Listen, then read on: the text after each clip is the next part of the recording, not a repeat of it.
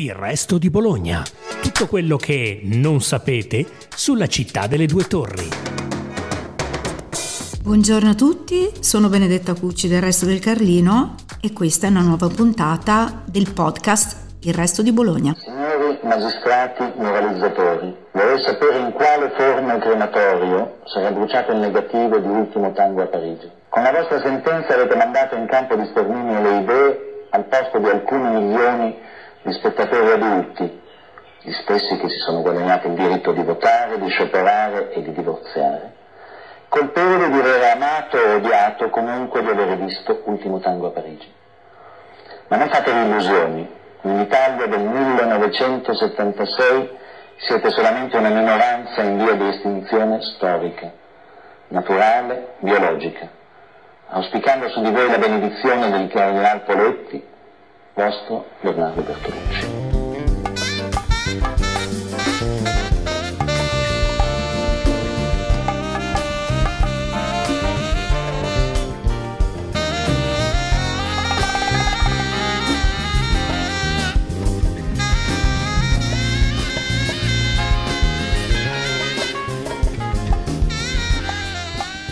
Questa è la voce di Bernardo Bertolucci, recuperata da un documento delle teche RAI. Legge una lettera indirizzata ai magistrati dopo aver appreso la sentenza del gennaio 1976 da parte della Cassazione che ordinava la distruzione del suo ultimo tango a Parigi.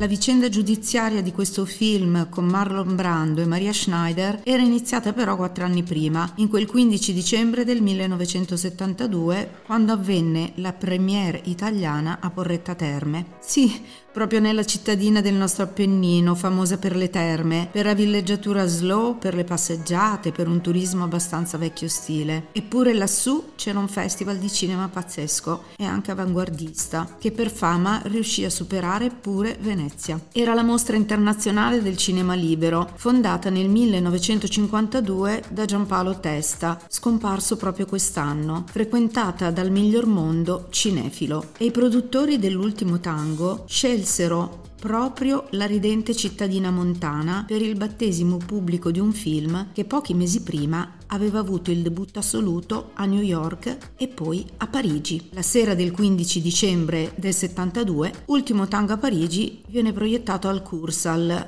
a Porretta dove ancora oggi si vedono i film del festival di Porretta, versione contemporanea della mostra, e la reazione del pubblico non è quella di uno shock, all'apparenza. A proposito, la trama arcinota, per molti ma forse non per tutti, è quella di Paul, un americano di 45 anni trapiantato a Parigi, interpretato da Brando, che sembra aver smarrito ogni ragione di vita dopo il suicidio della moglie. In un appartamento in affitto che sta visitando, incontra casualmente Jean, Maria Schneider, molto più giovane di lui, e tra loro scatta un'attrazione passionale che porterà ad altri incontri di sesso e alla famosa scena del burro, come è passata alla storia la scena della sodomia.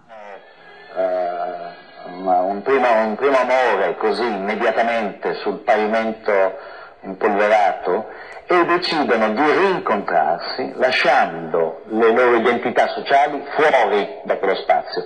Quindi è uno spazio privilegiato, speciale, in cui quest'uomo e questa donna vanno alla ricerca di una comunicazione che non è una comunicazione eh, in qualche modo inquinata dalle loro identità sociali. Ma torniamo a Porretta, quella sera del 15 dicembre 1972.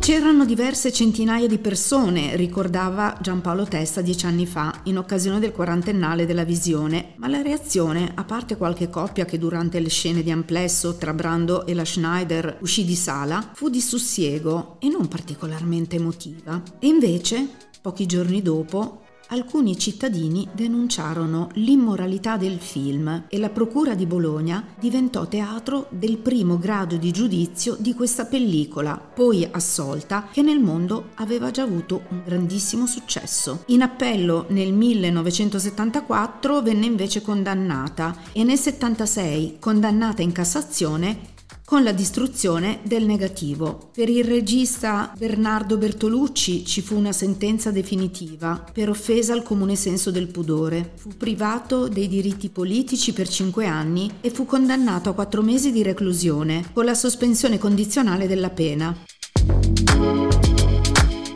La censura riabilitò il film solo nel 1987, permettendo la distribuzione nelle sale e in seguito anche il passaggio in televisione. And you better start swimming or you'll sink like a stone, or the times they are changing. Porretta l'episodio non se lo sono mai dimenticato, naturalmente, perché poi Ultimo Tango a Parigi è diventato uno dei cult assoluti del Novecento. E visto che quest'anno ricorrono i 50 anni dalla prima italiana, proprio stasera alle 21 al Cinema Cursal di Porretta, in collaborazione con la Fondazione Bernardo Bertolucci, verrà proiettato il capolavoro del regista nella versione restaurata da Storaro e ci sarà un ospite d'eccezione, ovvero Marco Tullio Giordana, 4 David di Donatello, il debutto nel 79 con Maledetti vi amerò e tanti titoli dalla forte tematica sociale. Il destino di Giordana è legato strettamente al film Scandalo. Eh sì, questa è una storia di coincidenze bellissime e ce la racconta proprio Giordana.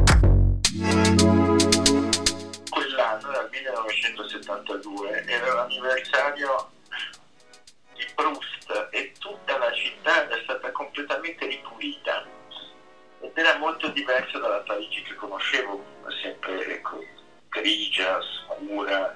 Io ero andato a vedere una mostra al Grand Palais di Francis Bacon, che era un pittore che io amavo tantissimo. Io da ragazzo volevo fare il pittore, finito il liceo pensavo di fare il pittore.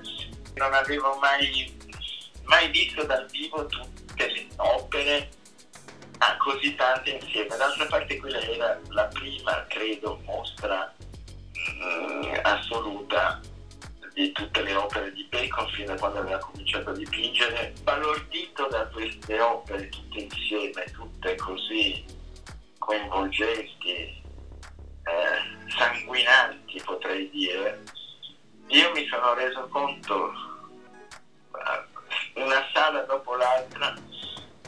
avrei mai potuto dipingere senza risultare un epigono che scoppiazzava quel maestro inarrivabile. Ed ecco la coincidenza. Io sono uscito dal Gran Palais con l'idea di aver perso il mio destino, che non ha, eh, e quindi un po' il gioco se volete, ma un po' anche sul serio ho detto ma se io mi buttassi nella sena eh, sarei stato un promettente giovane artista che però purtroppo eh, molto precocemente non sapremo ma chissà cosa avrei potuto dare avevo questi pensieri un po' da stupido. Mentre giro per cercare il punto da cui buttarmi e naturalmente nessuno andava bene vedo slontanarsi al ponte di Passire e vedo dei, dei camion, dei riflettori, una gru, capisco che stanno girando un spinto dalla curiosità, mi sono avvicinato e ho sentito che quasi tutti parlavano italiano.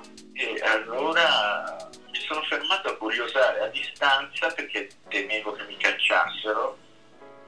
E, e, lì ho riconosciuto Marlon Brando, ovviamente, ma non conoscevo assolutamente nessuno.